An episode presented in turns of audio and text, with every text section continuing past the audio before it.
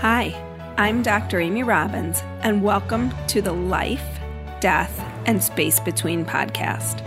I'm a licensed clinical psychologist and medium.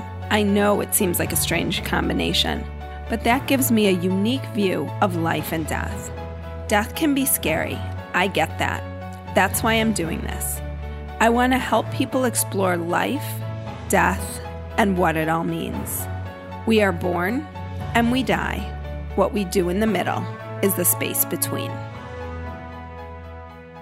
I want to welcome you to my first podcast, which I'm super excited about. Today, the tables will be turned. Normally, I'm going to be doing interviews and exploring with my guests different perspectives on death and how it can transform your life in a good way. But today, I'm going to be interviewed by my very good friend and journalist, Allison Caden. So, Allison, I'll turn it over to you. Well, hello, everyone, and hi, Amy. I should note that I'm calling or I'm on the phone with you in New York, and Amy is in Chicago. Yeah. But we have been friends for how many years at this point? 25? A long time. What'd you 25 say? 25 years, about at this point? Yeah, 20. Yeah, I think that sounds about right. So obviously, we have two different uh, professions. Um, but it makes kind of for an interesting conversation between the both of us. I think we have a lot to learn about each other, and I definitely learned something new about Amy um, a few months ago that you are going to learn about too. And I want to get started with with Amy. I mean, Amy, tell us a little bit about yourself. What is your profession? Uh, what is your day to day? So, I am a clinical psychologist or therapist, um, and I've been doing this work for almost 15 years now in private practice. Um, I started working with kids and made a transition to working with adults uh, once I had kids of my own. So I have three kids. They are now 12, 9, and 4 and a half. Um, so my day to day is spending time with them, but I also do work. So it's kind of that juggling like so many of us are used to doing. Absolutely. Um, you have two jobs. yeah, well, yes. Um, and so that's, you know, been my day to day is just working with people, kind of dealing with everyday life issues, and then coming home and dealing with my own. So, as a therapist, then people come to you seeking basically help for problems they're going through, just they want to learn more about themselves. What is the nature of your practice? Yeah, I mean, you know, there's everything from anxiety and depression, grief and loss, um, and and that's really where my interest in all of this kind of sprouted from is that there's a lot of people that I find are struggling with grief and loss and unresolved grief and loss. So while that's not necessarily the huge focus of my practice, it does seem to come up constantly with basically everybody I see. And so I think people may be tuning into this podcast because they have a interest in death, the afterlife. They have their own grief and loss. They have their own fear of death. And so I think what puts you in a really unique position is that you have a perspective that's different than most therapists, correct? Can you tell us a little bit about your personal relationship with death? Sure. So this goes back a ways for me, and this is quite a story. Um, and interrupt me at any time if you have any questions about it. So No when I was 18 years old, I lost my aunt. Um, I was in college at the time, and she had had juvenile onset diabetes. Um, she was sick for a very, very long time since she was about 10 years old. But really, in the end, she struggled with what often happens with juvenile di- with diabetes is your organs start to shut down and she was on the list for a pancreas and she was on the list for a pancreas transplant and while they were doing the the pre-assessment for the transplant one of the things that they noticed was that her heart was really weak. Um, and so they needed to go in and do heart surgery in order to make sure that her heart it, it, it appar- apparently at the time they had seen that she had had several sort of small heart attacks that had gone undetected. Um, and so she they needed to do the surgery in order for her to get the pancreas transplant on her heart um, because otherwise her heart wouldn't have withstood the surgery, wouldn't have withstood the transplant. So I was in college at the time. It was my freshman year, and I remember getting the call that she did not survive this surgery. Um, her heart was. Was really, this your Was this your first experience with death? Yes. Uh, yeah. I mean, I had had a couple of people who had passed away. Like I remember uh, a girl that I had gone to camp with passed away, and another girl that I had traveled with. Um, abroad. But this was a close family member, the Right. first close family member that died, Yes, correct? yes. I mean, not great grandparents and things like that, but my aunt was really like a mother to me. I mean, she was my mom's sister. She had gone through some difficult times, so she spent a ton of time at our house with my family. And so, in a lot of ways, she was like a second mother to me. Um, and when I got that call that she didn't survive, the surgery, it was pretty breathtaking. I mean, I remember just falling to the ground and having to fly home by myself that night, you know, not sort of knowing what was in store for me because really this being the first close, you know, tra- tragic death in a way. I mean, it was Yeah, well before her time. She was 48 years old.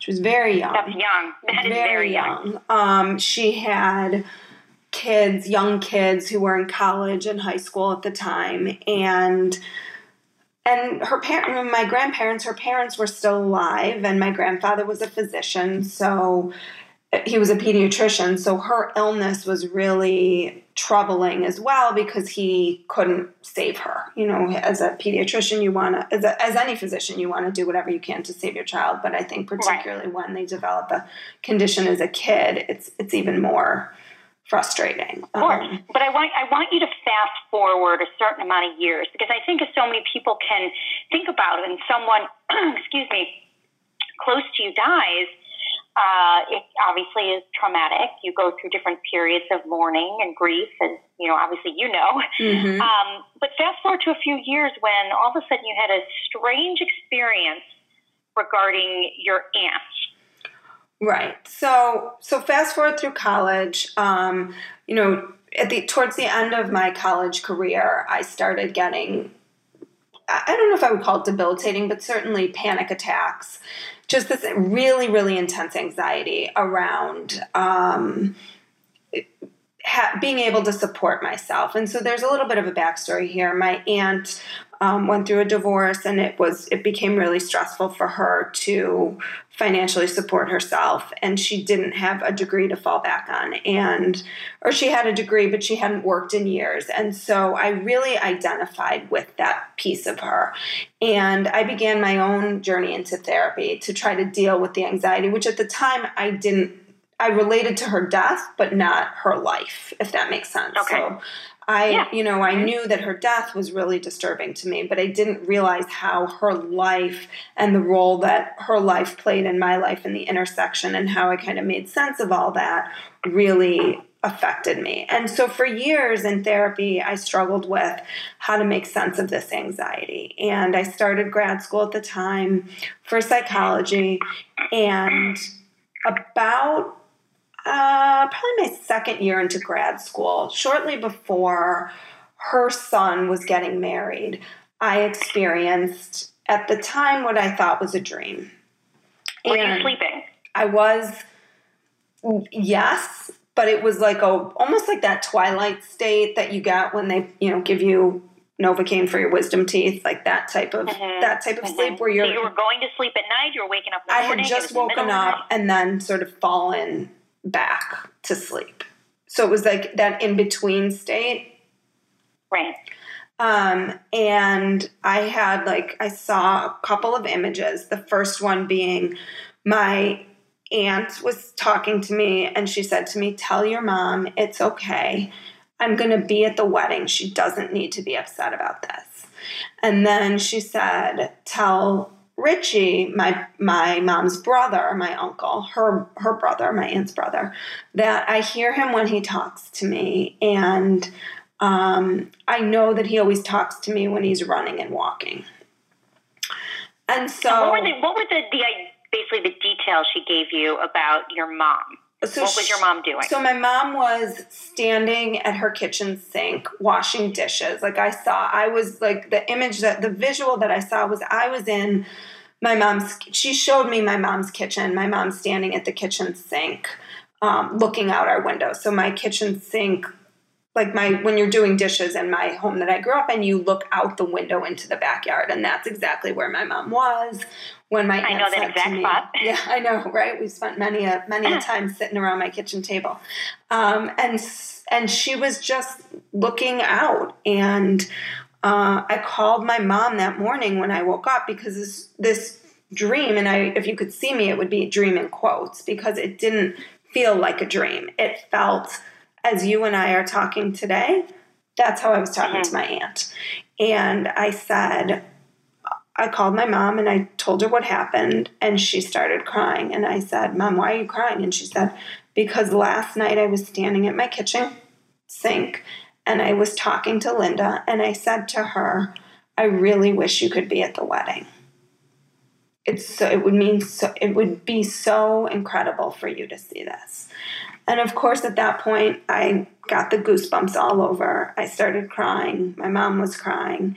And I felt like, okay, I had a, a dream. And I followed that up with a an out I out reached out to one of my professors in grad school because it felt like more than a dream to me.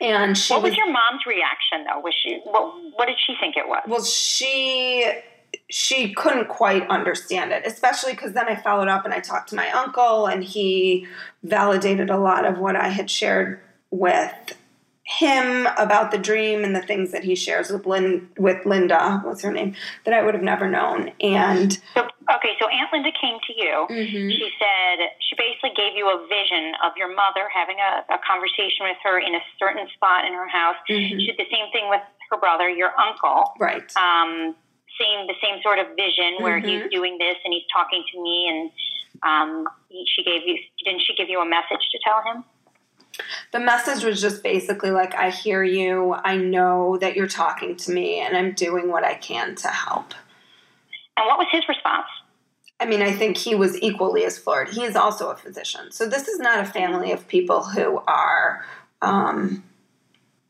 hooey wooey or, you know. Scientific. Right. As scientific and, and grounded as they come. Um, yes. And I think I that, can vouch for that. And I, right. And I think that that, thank you. I think that that's what made it even more kind of mind blowing was that right. this was not something that had been in our family. This was not something that anybody had really ever experienced before. And honestly, at the time, kind of, we all just kind of moved. I mean, I met with my professor. She gave me some books to read on this, and I just sort of moved on from it at that point. And how old were you? 24. 24. 23, okay. 24, yeah. So the idea of the word medium that hadn't popped into your head yet, or you were just kind of you couldn't wrap your brain around it yet. You weren't willing to accept it. I, I think that it was just sort of a one-off thing for me. Like I I had um, some of the books that my friend my professor had who's now my friend um, had recommended were about being a medium, like about mediumship, but I didn't. I mean, I think at the time that was when like John Edwards was on TV, and I was like, oh, you know, that's interesting, but never, never thought much beyond that. What was the What was the professor's specialty? What did the professor teach? She taught psychoanalytic psychotherapy. so would you say that? The, what did you call it? Hooey booey or something? Hooey wooey. Hooey wooey. the whole idea of being a medium, being able to communicate from the dead or receive messages from the dead or see the dead, that's not something you would say is widely accepted in your field, correct? Correct. I mean, it's it's. I think it's you know, there's not the science behind it is questionable. Um, and honestly, part of this, my podcast moving forward, is to explore some of those things because I had remembered before this had even happened, she had spoken about quantum physics and string theory, and I had always felt a draw to like some of these more um, like the topics about consciousness and expanding levels of consciousness and things along those lines, but I never quite knew how to make sense of it all. Frankly, quantum physics and string theory still doesn't make a lot of sense to me, uh, any sense to me, but I know that it ties I'm gonna have to Google in. both of those. I've heard the I know it. I've heard the name of those, but unfortunately, I'm gonna have to Google them. Yeah, I I'm not even going to them. try to explain it. I'm just going to hopefully have someone on in the future who can do that because, but I We're know. actually, but I but we're getting a little off topic because I want to direct you back. I want to know the next time you had an experience that was similar to that. So shortly after my grandfather passed away, similar thing happened. Which was when? Ten years ago. Um, Okay, so you were what in your mid 30s? No, early 30s. are you gonna say my age on here? No. I'm not going to say your age. so you were what? So you were 14? No, yeah, exactly, exactly. No, yeah. So I was probably mm, early thirties. Let's just say. Okay. Um, might have been 15 years ago. Who knows? No, but um, yeah. So sh- he say similar situation before. Apparently, there's something with people getting married and you know dead relatives coming to talk to me because he also came to me in a dream state, dream-ish state, um, sharing similar things with me about my cousin, things I wouldn't know, a nickname that her future husband called her, and I called her up similar situation. I told her what had happened. She started crying. Oh my God, you're exactly right. This is exactly what I've been thinking about. Thank you. And and then that, and this is all the same side of the family, correct? So this two is different sides. your aunt's No, father. two different sides. Oh, other side of the family. This was my that was my mom's sister. This was my dad's father. Oh wow. So okay. yeah. So then I started, and, and actually that wasn't even the end of it all. Um, you know, again, sort of dismissed that as okay, these are just like one off people coming to me. But when it really started to be more real for me was when I started feeling like my patients' relatives were coming to me. Um, Whoa! I don't think I knew that. yes, yes. And So your patients that you talked to, that you would be sleeping and their relatives would come and say, let's say your patient's name was Terry. You know, tell Terry I said this and tell Terry I said that.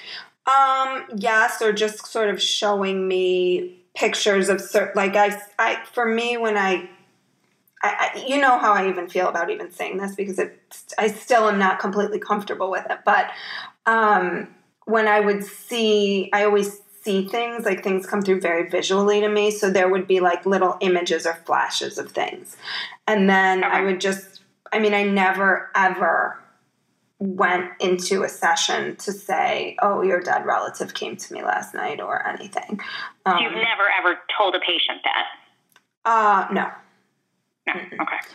and They probably get a little freaked out. well, yeah, and, and frankly, that's not why. I mean, now if people hear this, I guess they'll know. But that's that's a very it's two. It feels like two very different sides of myself. Um, Well, you know, well, what's interesting is I remember when you first told me about this was really only a few months ago. People should know.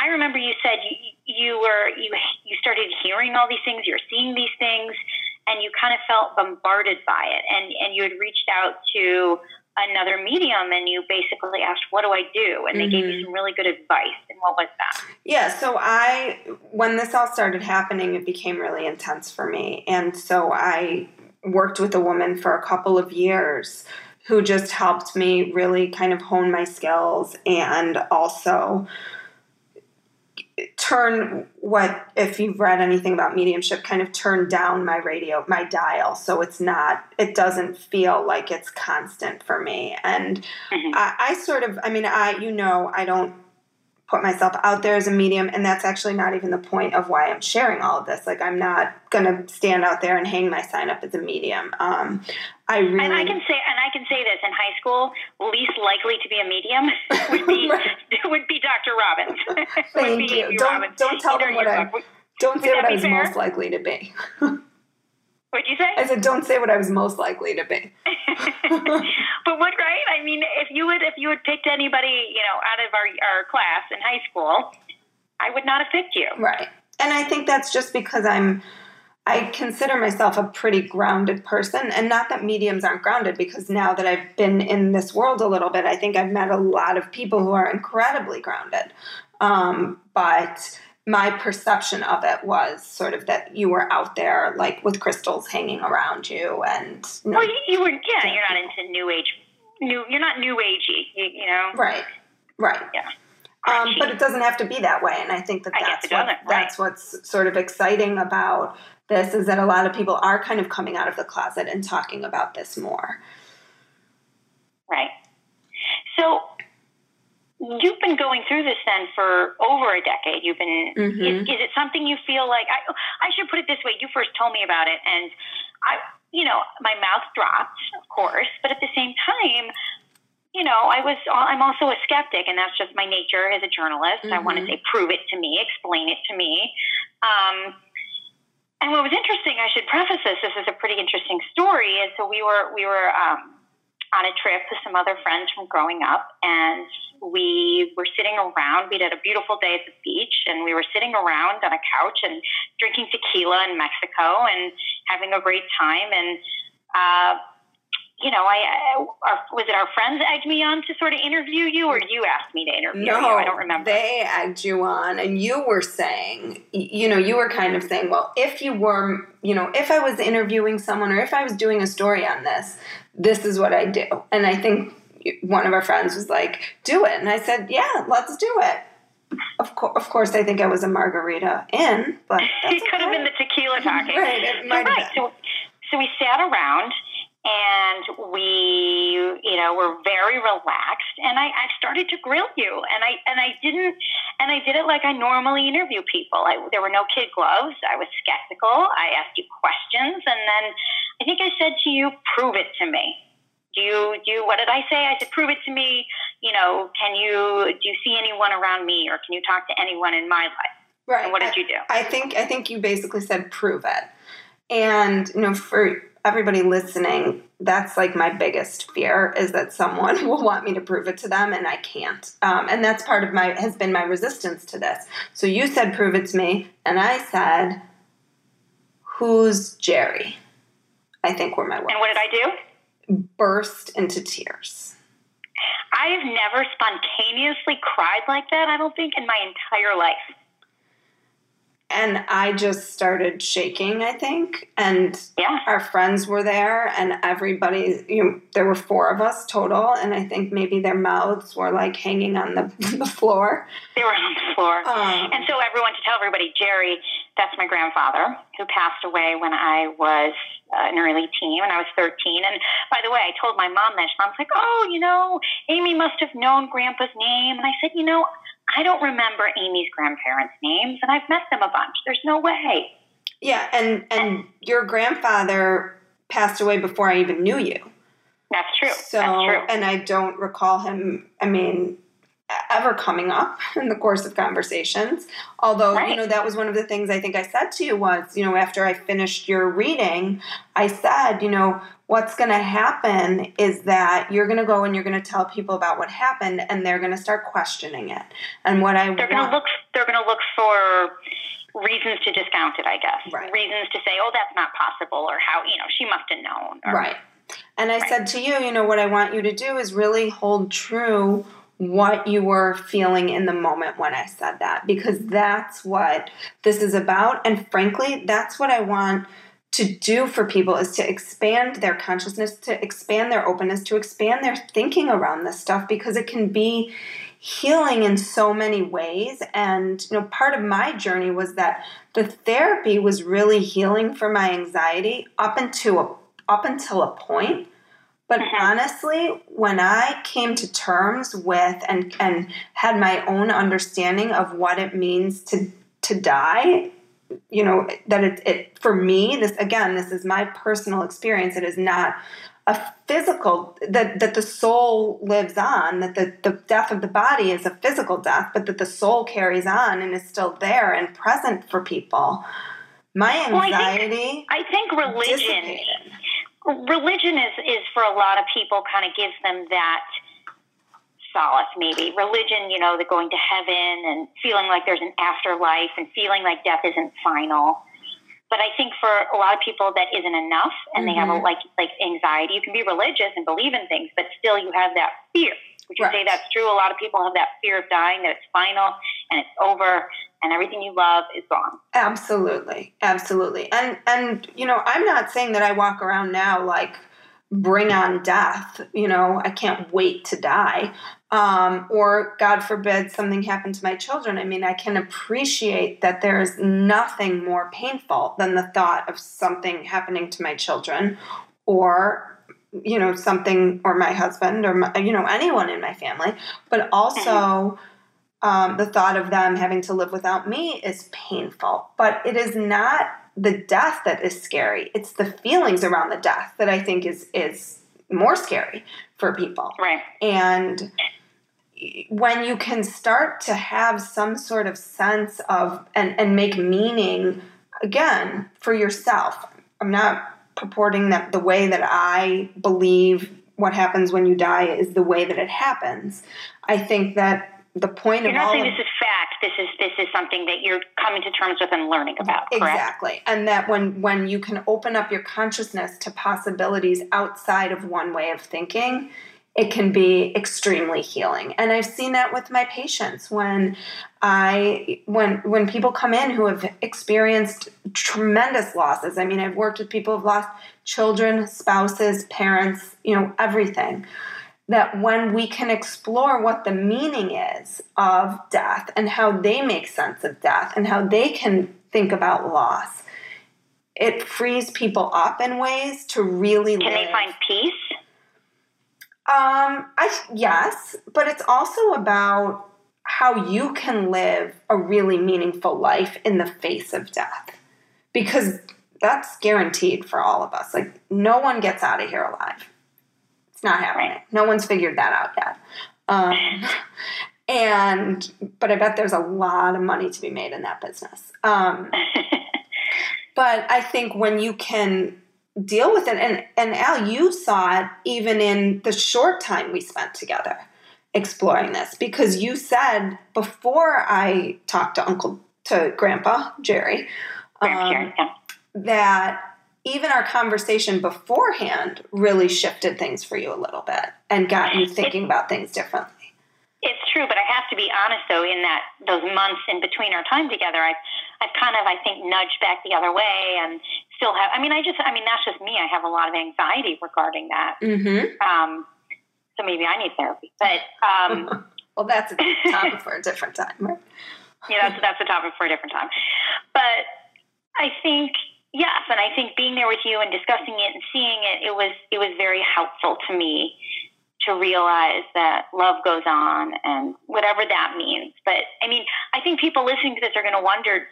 Do you believe there's an afterlife? Do you believe in a heaven? I mean, where are these spirits that are giving you these messages? How, Mhm. how are you getting these messages? Mhm. Well, I mean, I, I think part of this is I, I'm still not 100% sure. You know, like that's part of my exploration. Part of my passion for wanting to do this little project is to continue exploring these things because it is very easy in our humanness, in our, you know, everyday life and existence to get caught up in the reality of what it means to be in a physical body um, and to love deeply and care deeply. I mean, every day I think about, oh my God, what if something happened to my children? But I Mhm. don't let that paralyze me because then I can go to that place of, but I know it will be okay because this is my belief system. So, do I think that there's like a heaven and a hell? I don't really think of it that way. I think that we're here to learn lessons. We're always learning lessons. We're always trying to grow. And that you can either teach being a, a, a soul in a physical body, or you can teach being a soul from the other side. And how you progress and help all is part of your soul's work. Um, and your soul just resides in a body for periods of time. So, Do you do you think? I mean, you, millions and millions and millions of people have lived on this earth. Um, are all of their souls out there? I mean, how how does that work? what do you? I'm not sure. What do you mean by that? Are all? Well, like you said, like you know, we live in a body, so right, so. Mhm. Is every soul that was in a body at one point that's not in a body anymore somewhere out there or you know what i'm saying is i'm looking i'm right. looking for concrete again i'm right. looking for right. evidence right?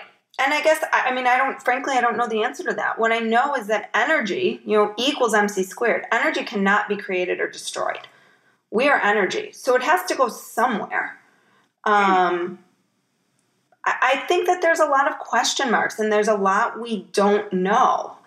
And we can't know if we're not having conversations about it. And we can't explore these things if we're not open and curious about hearing people's perspectives and experiences. I mean, since the beginning of time, people have had mystical, spiritual, near death, past lives, all of those experiences.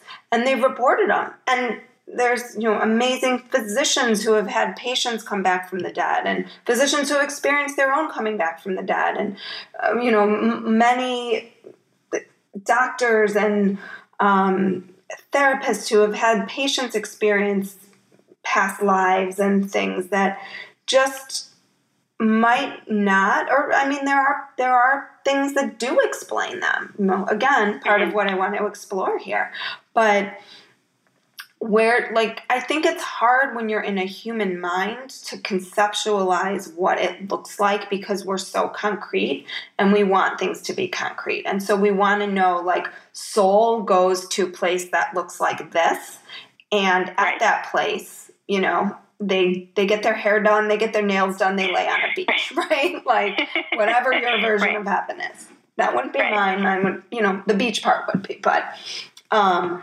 but I don't think that it looks like that because you're not in a human body. So you're energy. Right. So it's just about right. being a, a light filled, energetic being. Huh. You have so much to explore. Yes, I do. And I'm excited to do it. I'm excited to listen. Well, thank you so much for having me on and let me ask you questions. Oh God, thank you we've been we've been trying to do this for a long, long time here. So I'm glad we finally finally fit it in just just in the nick of time. I think before the insanity of our kids and school starting and everything begins yet again. Absolutely. Thank you so much, Amy. Thanks, Al. Like what you heard today and want to hear more? Curious about what comes next and what it all means? You can subscribe on iTunes. Just go to podcasts and find Life, Death, and the Space Between and hit subscribe. And you can follow me on Twitter and Instagram at Dr. Amy Robbins. Ask me any questions you might have, let me know what else you'd love to hear about, or just share your story. I can't wait to hear from you.